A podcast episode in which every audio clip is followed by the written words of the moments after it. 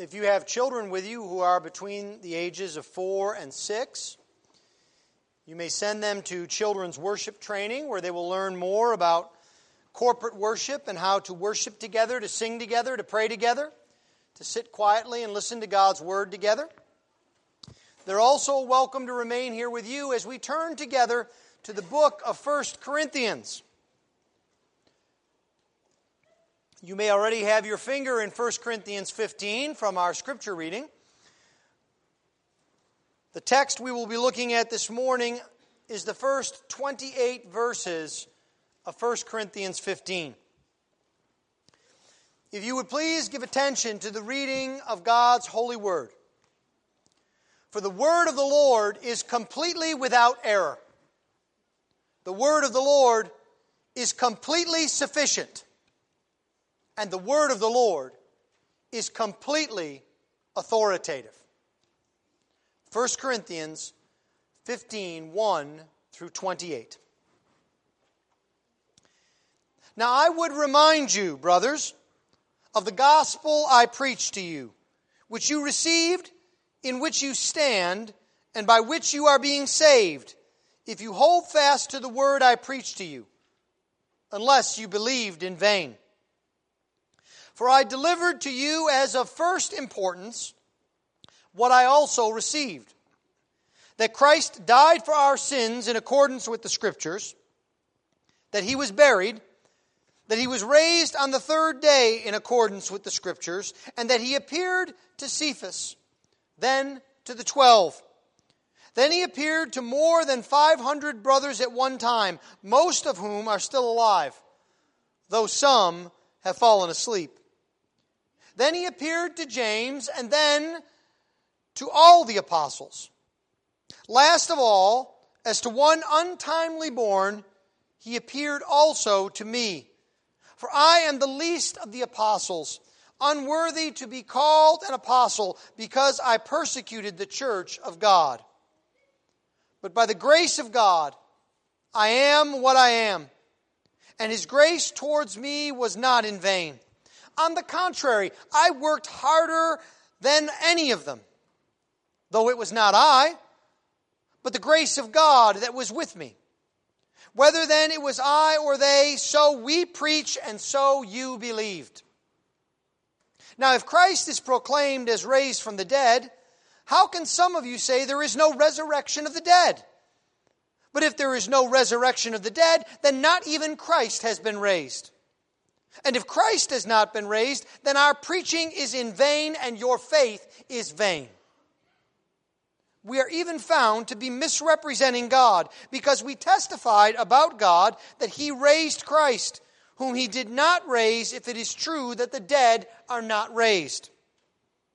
For if the dead are not raised, not even Christ has been raised. And if Christ has not been raised, your faith is futile, and you are still in your sins.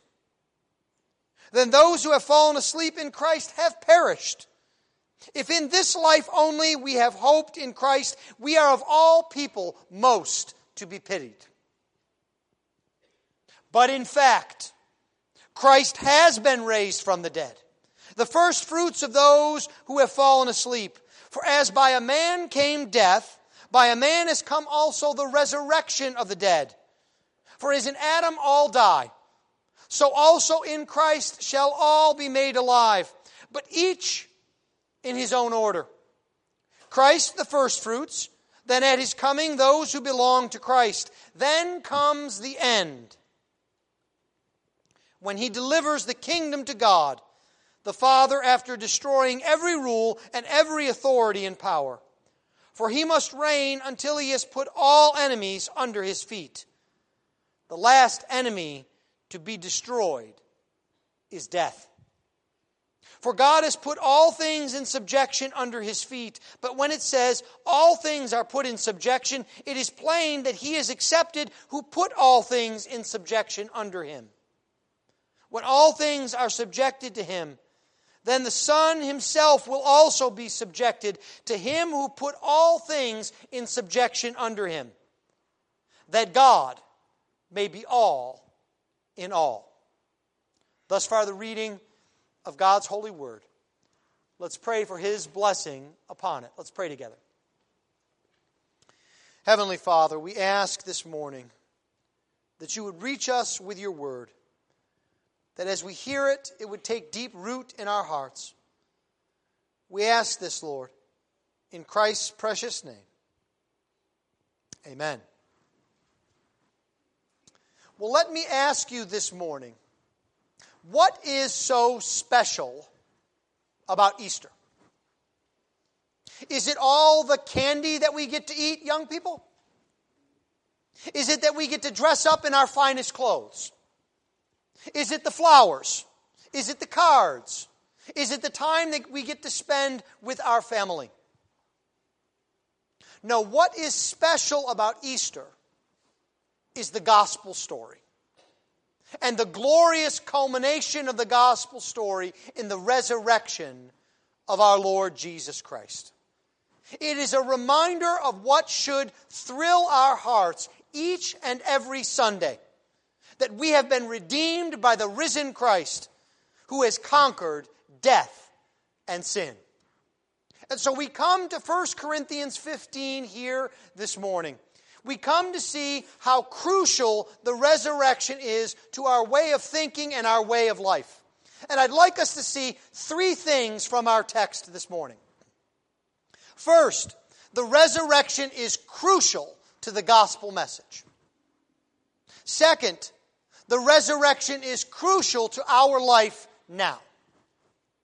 And then third, the resurrection is crucial to our future the gospel message, our life now, and our future, each of which is shaped and formed by the truth of the resurrection.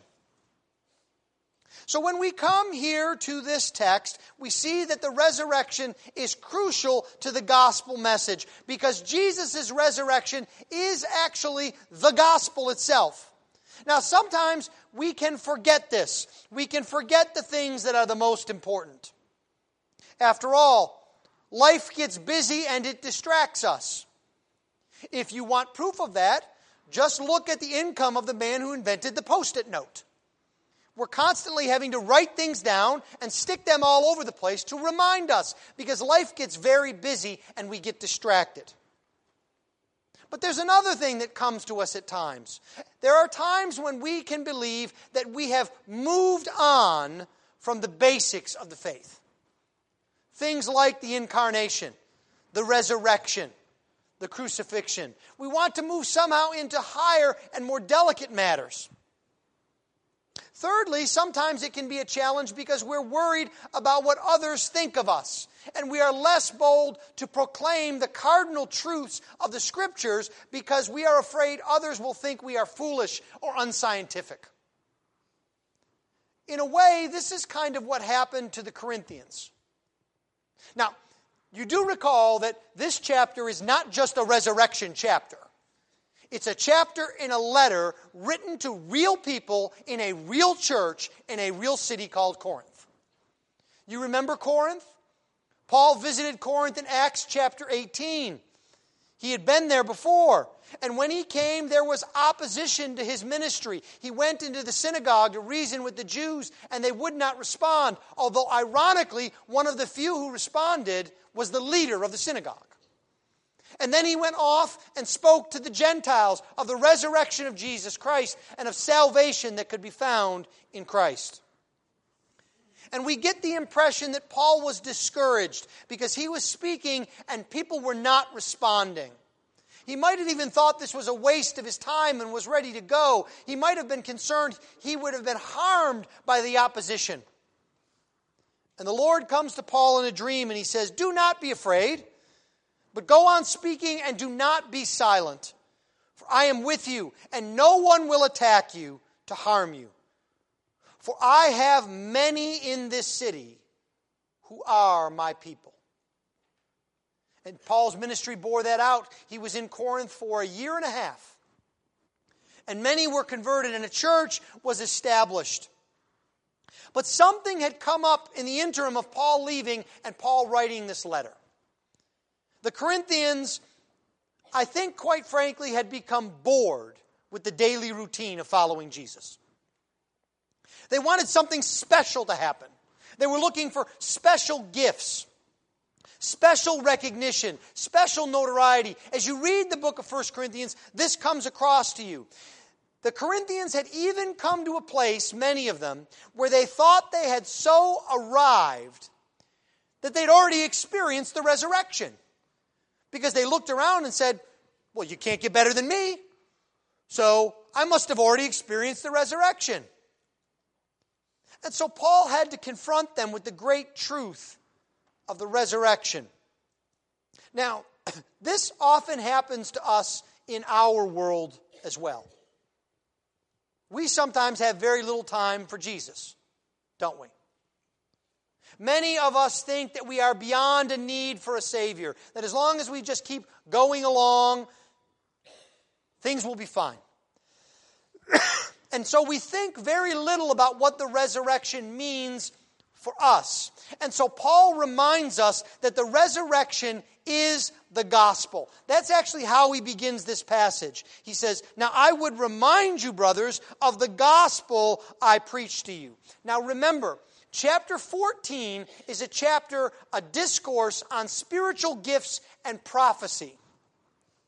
The Corinthians were all concerned about how professional they were. And so Paul comes to them at the very beginning of this chapter and he says, You know, I really need to just tell you the gospel. You need to understand the basics first. That's a great irony.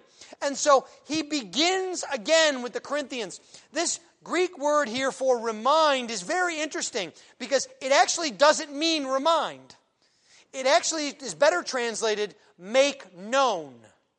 It's as if Paul is treating them as if they'd forgotten everything in the first place and he had to start from scratch. But of course, he had already spoken to them, and so the translators, I think, properly translated for us remind. He is making it known again to them. And so Paul tells us of the importance of the gospel. He says, I want to remind you of this gospel by which you are being saved. Now, think about that for a moment. He doesn't say by which you will be saved. What he is saying to the Corinthians and what he is saying to you is that if you believe the gospel, if you believe the second person of the Trinity, Jesus Christ, came to earth, became man, lived a perfect life, died a shameful death on the cross that you deserved, and that he was placed in a tomb. And after three days, death could not hold him, and he rose again. If you believe that, you are being saved right now. Jesus is for you. Paul tells us that this gospel is something that we must focus on and we must hold fast to. He says we must hold fast to the word I preach to you. Now, let me give you a picture of what holding fast looks like. You are to hold on to the gospel the way that I, at least, hold on to a ride at an amusement park. Now, I know some of you, I have children that are like this, enjoy having their stomach in their throats and being thrown around and risking death. I do not. I would rather stand on the side. And occasionally, my kids will browbeat me into riding some monstrosity. And I sit in the chair and I close my eyes because I'm afraid the mere act of opening my eyes will fling me out to my death. And my hands try as hard as they can to fuse into the metal of the bar. My hands become red, my knuckles become white. I am holding on for dear life. That's how you are to hold on to the gospel. It is not something you can give or take. It's not something you maybe make some time for. It is your life. You will perish without it. And so Paul tells us that this is the same old gospel that he preached to them before. What is this gospel? Now, the gospel is comprehensive of all of life, and I don't want to minimize that. But there is also a core to the gospel, a foundation to the gospel. It's what Paul calls things of first importance. It's the things you start with. If perhaps when you're at work this week, someone comes up to you and says, Did you go to church on Easter? And you say, Well, uh, yes, I did. Do you really believe this gospel? What is it? Go to 1 Corinthians 15. The basics are that Jesus died for our sins, that he was buried, and that he rose from the grave. That's the foundation of this gospel. Paul calls it things of first importance. These three days, these three events form the focus of all of history. Why is this? Well, first and foremost, Jesus' death points us to our own need. It reminds us that we are sinners who deserve death. Now, that's not a popular opinion in 21st century America, but it's what the scripture tells us is true. And if we are blissfully waltzing toward death, someone should warn us that we need Jesus. It reminds us that God did not leave us to stay in our state of rebellion and sin, but rather God did the only thing He could do to save us. He sent His Son to pay our penalty. He sent His Son to live a perfect life and die the death we deserve. And so Easter begins with a death.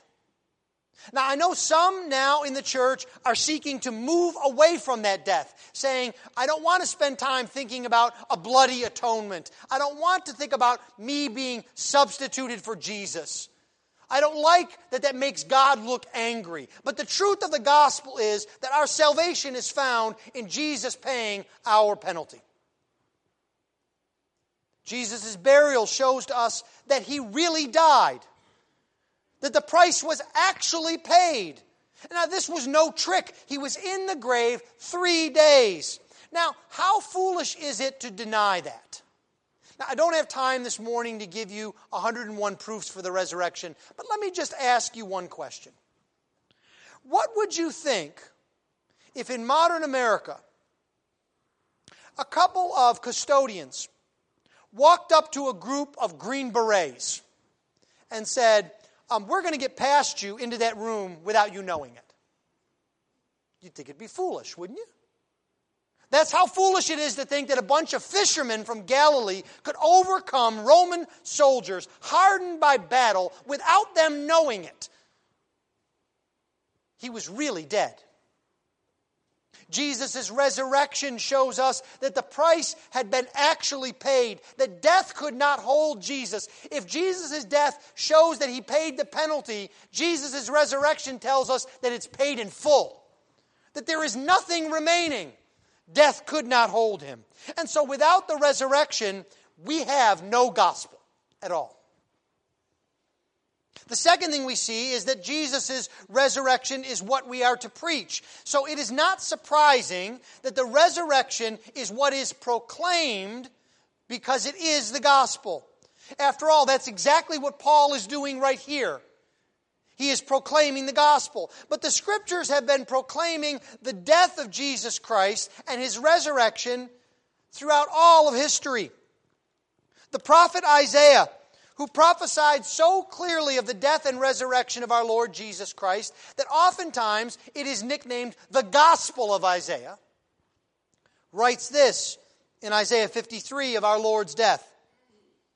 He was despised and rejected by men a man of sorrows and acquainted with grief. And as from one whom men hide their faces, we despised him and we esteemed him not. Surely he has borne our griefs and carried our sorrows, yet we esteemed him stricken, smitten by God, and afflicted. But he was wounded for our transgressions, he was crushed for our iniquities. Upon him was brought the chastisement that brought us peace. And with his stripes we are healed. All we like sheep have gone astray. We have turned everyone to his own way, and the Lord has laid on him the iniquity of us all.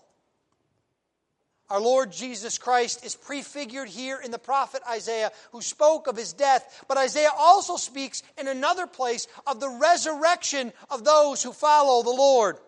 In Isaiah 26, verse 19, he writes, Your dead shall live. Their bodies shall rise. You who dwell in the dust, awake and sing for joy. For your dew is like a dew of light, and the earth will give birth to the dead.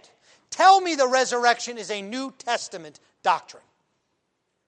It is found throughout all of the scriptures. And it was actually the very first thing proclaimed by Jesus.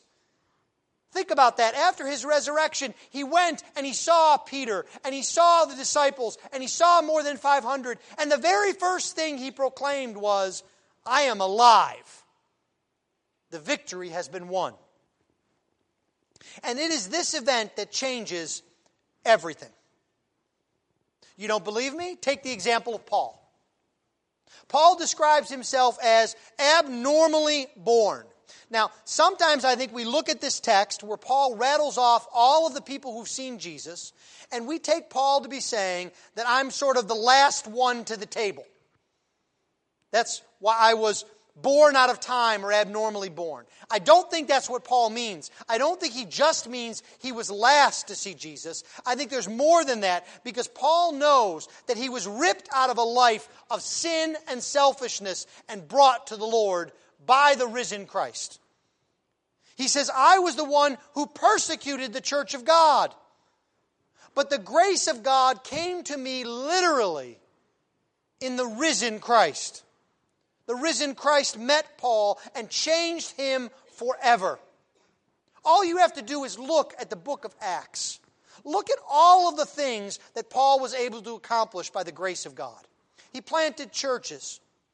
He traveled the world. He survived whippings, shipwrecks, snakes, all by the grace of God. What difference does the resurrection make for you today?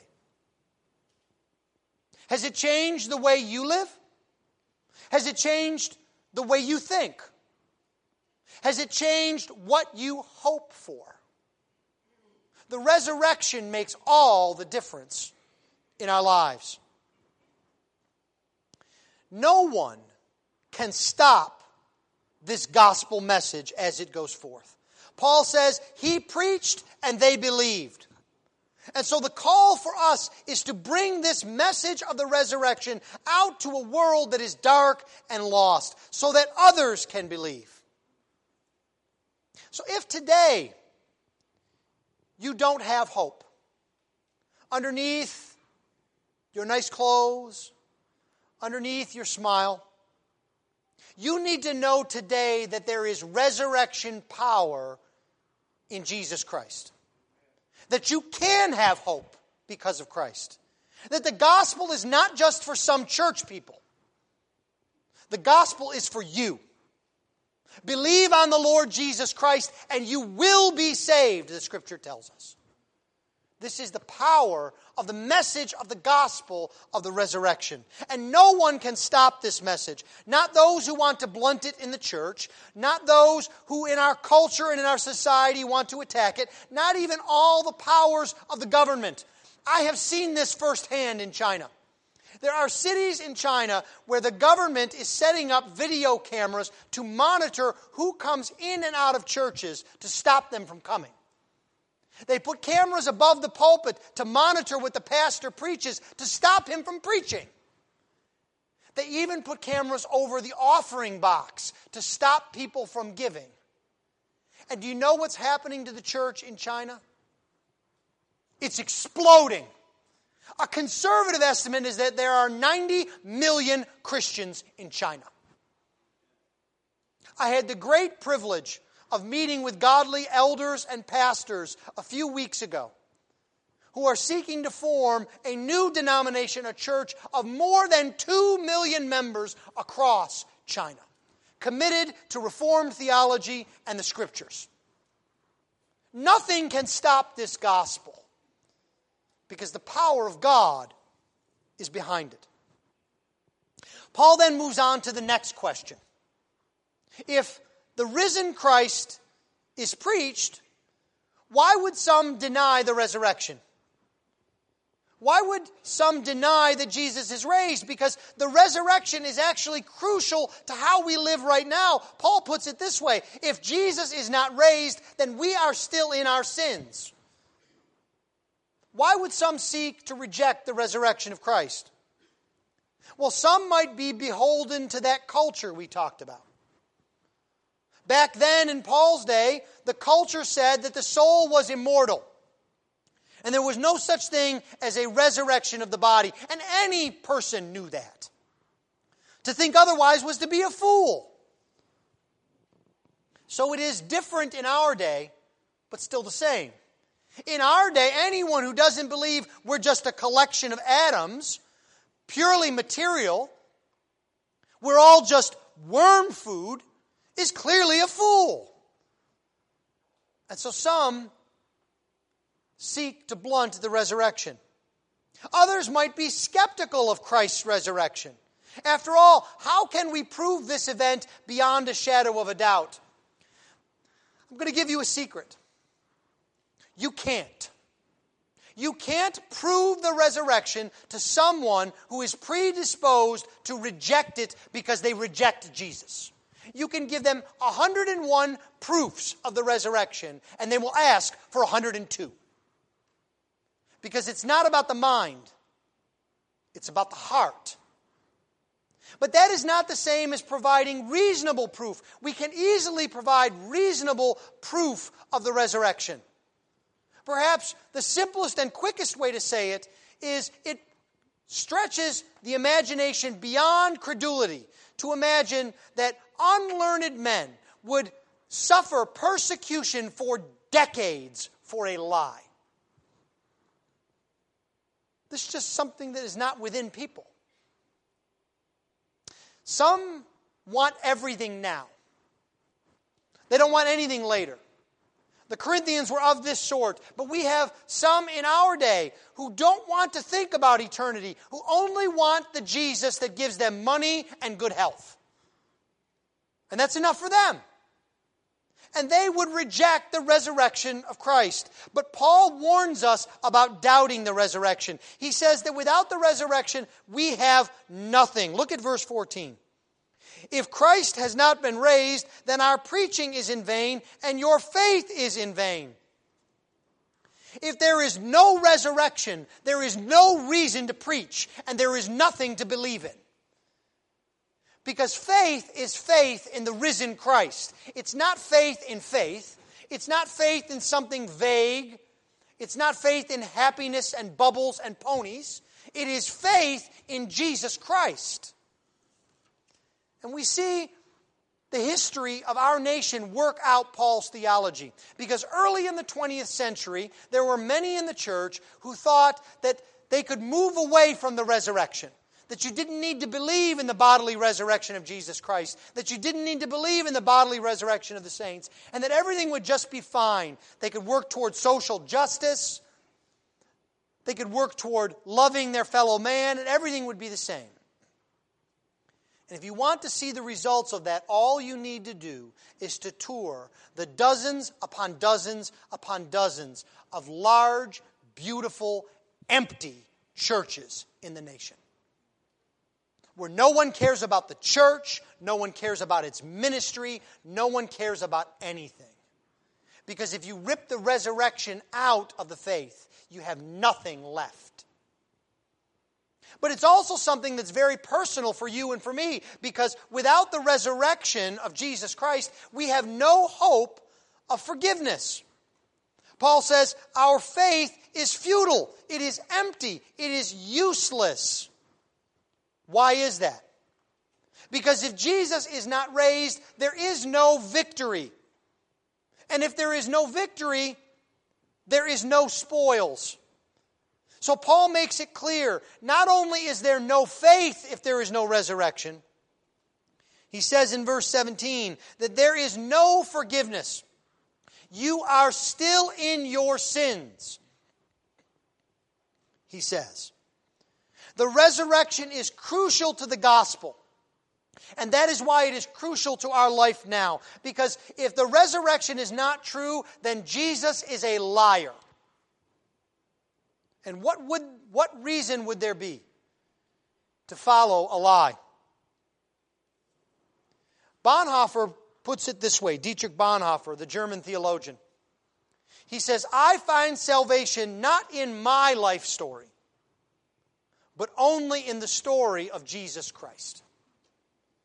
Are you looking for forgiveness and hope and peace in yourself and what you can do? You won't find it there. You only find forgiveness and peace in Jesus, in His story, the story that culminates in His rising from the grave to victory over sin. Because Jesus has been raised from the dead, I now know that He is victorious over sin. But there is a related point.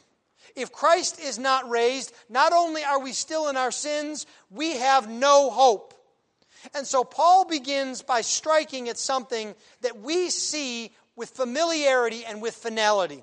He begins by talking about loved ones in the Lord who are dead. You see this in verse 18.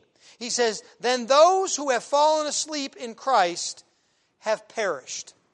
Now, when we think about loved ones who have died, we realize that they are gone. That here on earth, nothing is going to bring them back. There's no magic pill, there's no new breakthrough in scientific medicine. There's no wishing upon a star that will bring a loved one back. There is a real sense of finality with that. There is no earthly hope at all. But with the resurrection, they are not truly gone. There is hope. And if we reject the resurrection, we have lost all hope. Paul wants us to understand the depth of despair that we would have for our loved ones if the resurrection were not true. It would be a crushing weight that perhaps we could not even go on. Stop for a moment to think about the hopelessness of that. Would there be any amount of intellectualizing, any amount of thinking that would stop that hopelessness? But it also affects how we live today. If there is no resurrection, then Christian morals and ethics mean absolutely nothing. This is, of course, the great argument of unbelievers that they say, I could do whatever I want. After all, we're all just worm food. The way we live is driven by our love for Jesus, who has purchased redemption for us, who has freed us from sin, and who will raise us to new life. You see, our hope ultimately is not in this life. Uh, the resurrection helps us to look around at our world with eternal eyes. And Paul says if we are focused only on this life, he's very emphatic. If we're only looking at this life, we are to be most pitied of all people. Because you see, our hope is beyond this life. Do you wonder if there is more to life than this? There is. You can find hope in spite of all of your circumstances. We all want to do things over, don't we? We all wish there was a do over button in life so that we could fix our mistakes, do things right, put things back on the right track. And I have to tell you, that's not happening. You can't live life over again. This is not your best life now. But Jesus died and rose again that you would rise to new life. Finally, we see that the resurrection is crucial to our future. You see, Paul tells us because Jesus lives, we live. Paul moves on to the reality of new life in our text. He has been telling us about all of the problems that would come up if Christ were not raised. All of the difficulties, the challenges, the discouragements. And now in verse 20, he moves to one of my favorite words in all of the Bible. But. This is one of the greatest buts in all of the Bible. There's another one in Ephesians chapter 2. You were dead in your trespasses and sins, but God, who is rich in mercy. There's another one in 1 Corinthians 6 that reminds us when we think about our own sin and our shame, he says, Such were some of you, but you have been washed. You have been sanctified. You have been justified. Here, Paul lays aside all of the objections to the resurrection and he says, But Jesus has been raised. So don't worry about that. It's true. Jesus is alive. And this shows us the first fruits of the resurrection. Now, this is a, a farming illustration that, that Paul is using. The way a farmer would know that his crops were growing and that the harvest would be successful is as the first fruits came up and they were healthy and good, he would know there would be plenty more to come. There was a physical, tangible sign that things were going the way they were supposed to. That's what Jesus' resurrection is for you and me. We don't have to wait until our resurrection. We can know with certainty because Jesus is risen. Because Jesus is alive, we know we will live. And Jesus is actually the beginning of it all. Those who have died have life in Christ. And we who are approaching death have life in Christ. And Paul actually uses the certainty of death to remind us of the certainty of the resurrection. He says, just as in Adam, all die. Now, that's something that we could get even the most unchristian of people to agree with. Everybody dies. As a matter of fact, some of you in school have seen that form of teaching logic. All men die. Socrates is a man. Socrates will die. It's a given. And Paul says, just as given as that is, all in Christ will rise. All in Christ will live. You know, it's said that there are only two things certain in the world death and taxes. Neither of them are as certain as the resurrection of the dead. Because that is sealed with the work of Jesus Christ. Our future is secured by Jesus' resurrection. How could we not celebrate that? To know that our future is secured by the living Christ. Paul's final point is that the resurrection is actually even bigger than giving us new life. Because Jesus lives, he reigns. And so Jesus not only redeems his people, he redeems all of creation, the end of it all, as we see in verse 24. The purpose of everything. Then comes the end when the kingdom of God comes. All of God's enemies will be put down. And that means creation itself will be confirmed. Where Adam rebelled, Jesus submitted. And the last enemy to be destroyed is death. I have another secret to tell you. When you read in the obituary column, or when you see on the television that so and so died of natural causes, do not believe them. It is a lie. Death is not natural. They may all die of the same cause, sin in the world, but death is unnatural, and Jesus has conquered that enemy. The natural course of our existence is to live in fellowship with the Lord our God. And Jesus has secured that through his kingly reign. The sting of death is sin, and the power of death is the devil, and Jesus has defeated both in the empty tomb. No more do they have any power over your life. This Resurrection Sunday, we do more than dress up and greet each other. We do more than think about our hope. We begin to declare the victory of King Jesus over death, sin, and the devil. Our Jesus reigns.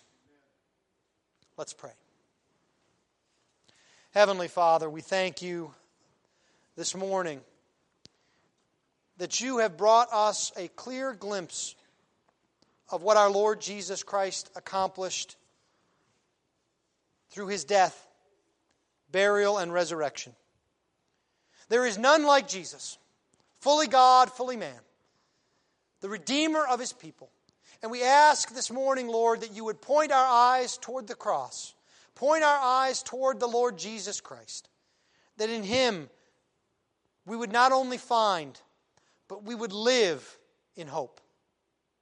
This we ask in Christ's precious name. Amen.